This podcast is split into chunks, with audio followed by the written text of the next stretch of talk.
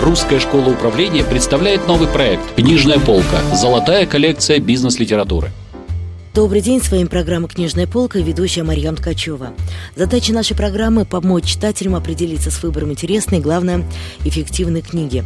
И сегодня у нас в гостях бизнес-тренер Сергей Трушкин, преподаватель МБА и директорских программ Русской школы управления, эксперт в области систем управления. Здравствуйте, Сергей. Снова рада приветствовать вас в нашей студии. Здравствуйте. О какой книге сегодня пойдет речь? Ну, я бы хотел слушателям посоветовать почитать книжку Аси Казанцевой «В интернете кто-то не прав». Это научное исследование спорных вопросов, да, кажется, вот под заголовок этой такое книги, длинное название, да, научное исследование спорных вопросов. Почему выбор пал именно на эту книгу? Я бы сказал, что современному топ-менеджеру нужно уметь переключаться, а эта книжка хорошо переключает внимание и заодно э, воспитывает достаточно важную компетенцию любого топ-менеджера – критическое мышление. И книжка о войнах в интернете, и не только в интернете, но и в научной среде. Э, есть такое даже специальное название холивар. Это священная война. И вот есть люди, которые говорят, что генно-модифицированные продукты это плохо, а другие говорят, что это не страшно. и между, ними, да. и между ними идет война не на жизнь, а на смерть по поводу того, кто же прав. И вот эта книжка – это набор таких войн, где Ася Казанцева исследует тему. Эта книжка будет интересна, например, вам, если вы о своем здоровье заботитесь, э, смотрите на социальную сферу, на социологические исследования, там э, около восьми основных идей рассмотрено, но с моей точки зрения главным является понять способ мышления, что такое критическое мышление, почему нельзя верить на слово. Э, эта книжка является логичным продолжением других книг, связанных с популяризацией научного способа мышления, науч... Э, это так называемый популяризатор науки. В основном это, конечно, когнитивная неврология, когнитивизм, биология, системная биология. И вот Ася Казанцева тоже популяризатор научных идей, достаточно простым языком рассказывает о сложных вещах, там, о репликации ДНК, о том, как это все происходит. Э, топ-менеджеру это нужно, во-первых, для того, чтобы переключить внимание, чтобы оно отдохнуло. Во-вторых, для того, чтобы получить требуемое разнообразие, которое нам нужно в современном мире для генерации хороших решений. В-третьих, прокачать в себе компетенции критического мышления. И если вы заинтересованы в более глубоком изучении этой темы, я, конечно, посоветую гуру Даниэля Канемана «Думай медленно, решай быстро». Это книга о том, что мы очень плохо умеем работать со статистикой, нас все время обманывают – и мы очень плохо умеем работать со связностью, с причинно-следственными связями. Наш мозг, он все время нам все упрощает, и это вызывает определенные трудности. Спасибо за рекомендацию. Но давайте вернемся к Асе Казанцевой. Мы говорили о критическом мышлении, а, собственно, за... Она зачем демонстрирует оно... критическое мышление в каждой главе этой книжки. А зачем оно менеджеру? Ну, давайте начнем опять же немножко о теории менеджмента, что у нас есть так называемая неопределенность, и очень часто говорят принятие решения в условиях неопределенности. Так вот, э, когнитивными неврологами установлено, что мы не можем принимать решения в условиях неопределенности. Мы скорее замрем, как ящерица, и будем ждать определенности. Э, но менеджеры по-разному справляются с этим. Двигаться-то надо. Например, менеджер может нафантазировать. Угу. Ну, то есть у него нет каких-то данных, а он их придумал и пошел действовать. То есть предположим, что в компании назрела какая-то сложная ситуация, какие-то да. риски возникли. Надо провести изменения, угу. надо выйти на новые рынки, а нас что-то сдерживает. Мы не знаем их объема, мы не знаем, что там происходит. И вот тут разные стратегии срабатывают. Кто-то может сказать, о, это большой рынок, он туда ломанулся, а потом получилось, что все потерял, потому что рынка там нету. Это называется фантазия. Второй способ, например, это когда мы ну, по-научному это называется необоснованная редукция, то есть отсечение лишнего. Если у нас нету какого-то параметра, мы говорим, ну и бог с ним, не будем на него вообще обращать внимание, не интересен, не важен, и бросаемся, сломя голову вперед, и, соответственно, опять влетаем не получается. В таких автомобильных механики лишнюю деталь можно выбросить, да? Да, да, да. Вот каждый раз, когда вы собираете машину, вдруг образуются лишние детали, они как бы не как нужны, не нужны до определенной дорожной ситуации, коллеги. Вот, не просто так там появились. И вот, собственно, об этой редукции, либо об этих фантазиях, вот на этом менеджер очень часто попадает. И особенно, когда решения принимаются эмоционально. Я бы сказал, что книжка Аси Казанцевой – это некий тренинг. Вот вы читаете, вы, во-первых, сравниваете с тем, что вы думали по этому поводу, и книжка может вам открыть глаза на очень многие вещи. Это просто полезно для того, чтобы не влетать. А во-вторых, вы начинаете видеть, как вами пытаются манипулировать забивают вам пространство. Это э, вот все, что связано с неопределенностью и с вот этими моментами выхода из неопределенности, во многом объясняет, э, есть такая не то что миф, а угу. такая э, очень распространенная практика, что бизнесменами становятся люди, которые такие попроще, ну чуть ли не троечники, которые на классных да, машинах умеют. ездят, да, вот умненькие все, они почему-то вот не могут. И объясняется все достаточно просто. Умненький, он учитывает 153 тысячи факторов, из которых 100 тысяч неизвестно, и он поэтому вообще ничего не делает. Его рацию говорит, постой, он, да, он все ждет, когда придет информация. А люди более простые, они либо отсекли все лишнее, либо придумали себе чего-то, а там уже повезло, не повезло, да, как фишка легла, да. Либо еще один замечательный способ выхода из неопределенности – это начать действовать. Это уже в области, ну, скажем так, какой-то там воинов света, эзотерики, для страх исчез, вы просто начнете ну, действовать. И неопределенность сказать. будет сниматься сама по ходу ваших действий.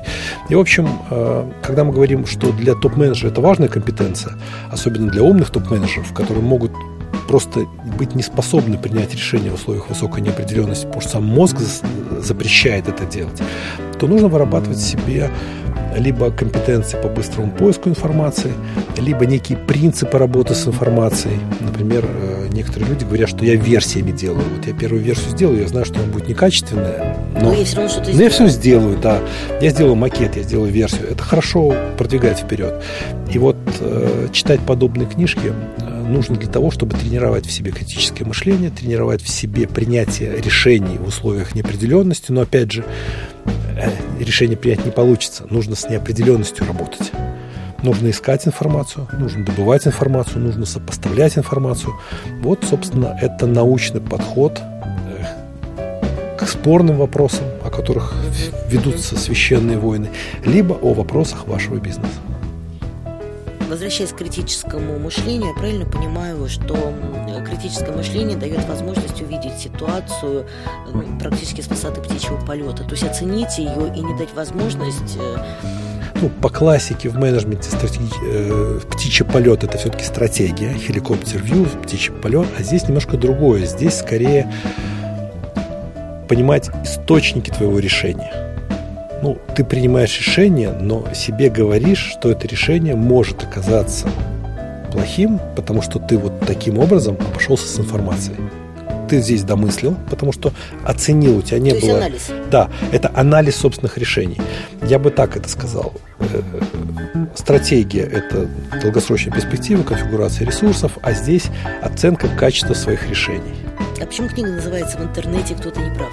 Ну, потому что сейчас все священные войны ведутся в интернете. Там очень много шума, крика по поводу любых тем. И по гендерным вещам, мужчина, женщина, и по принятию решений, и по ГМО, и по политике. Огромное количество людей. Также Ася затрагивает достаточно важные вопросы, связанные с когнитивными ловушками. Здесь я могу еще одного автора привести, Дэна Релли, его книжки там, «Позитивная рациональность».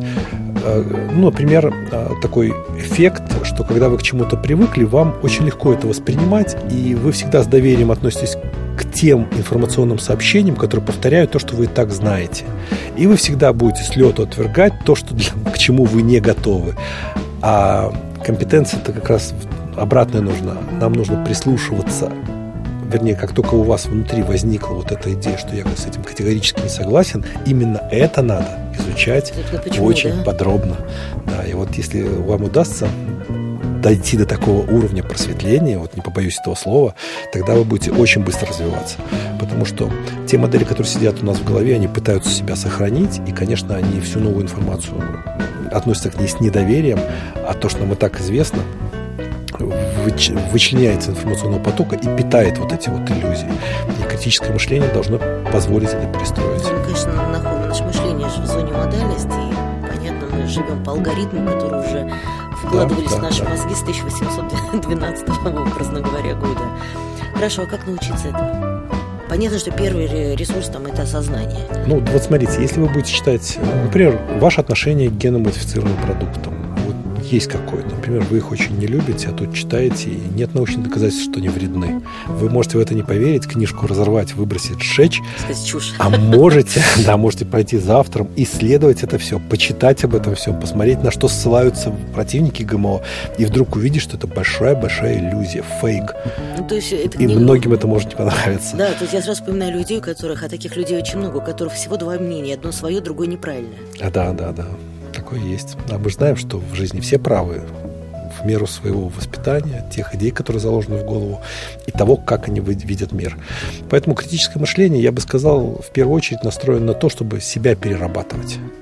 А тут вам придется столкнуться с вызовом, вам придется столкнуться с неприятными фактами, вам придется... Синьки преодоления да, с выходом из зоны. С эмоциями, с отрицательными эмоциями. Но ваш холодный разум должен говорить, сейчас я разберусь. И если эти эмоции обоснованы, ну, ваше решение должно быть взвешено, и как это холодное, горящее сердце, холодный ум. Хорошее сочетание. Да. Такое мужское сочетание. Скажите, пожалуйста, лично для себя вы что-то изменили, прочитав книгу Оси Казанцевой? Или, может быть, откликнулась какая-то тема вам касаемо вашего бизнеса? Я бы так сказал, что поскольку Ася Казанцева является хорошим профессиональным популяризатором науки, ее книжки приятно и удобно читать. Для меня там ничего нового не было, потому что я читал книжки и по когнитивной неврологии, по системной биологии. Вот с их этим жутким языком я пытался разобраться, как там ДНК реплицируется, как работает иммунная система организма. Кстати, вот э, для меня лично было очень интересно, потому что ведь компании сейчас воспринимаются как организмы, а не как механизмы. И в компании должны быть иммунные системы. И по аналогии с тем, как работает наш сверхсложный организм, ведь бизнес это простой организм по сравнению с нами. У нас там 200 триллионов клеток, вирусов, бактерий, которые научились жить вместе. Бизнес у нас пока более мелкие. То есть вот наш бизнес сопоставим с одной клеткой нашего организма. Поэтому ну, процессы происходят, в общем-то, схожие. И э, биология, системная биология, вот Ася Казанцева про эту тему хорошо рассказывала, про иммунную систему. Там есть терминология, но современные топ- топ-менеджеры не должны бояться новых терминов, потому что за новыми терминами всегда стоят новые смыслы. А сейчас время перестройки смысловых полей, обретения новых смыслов. Нам в этом и наука очень сильно помогает, огромное количество исследователей.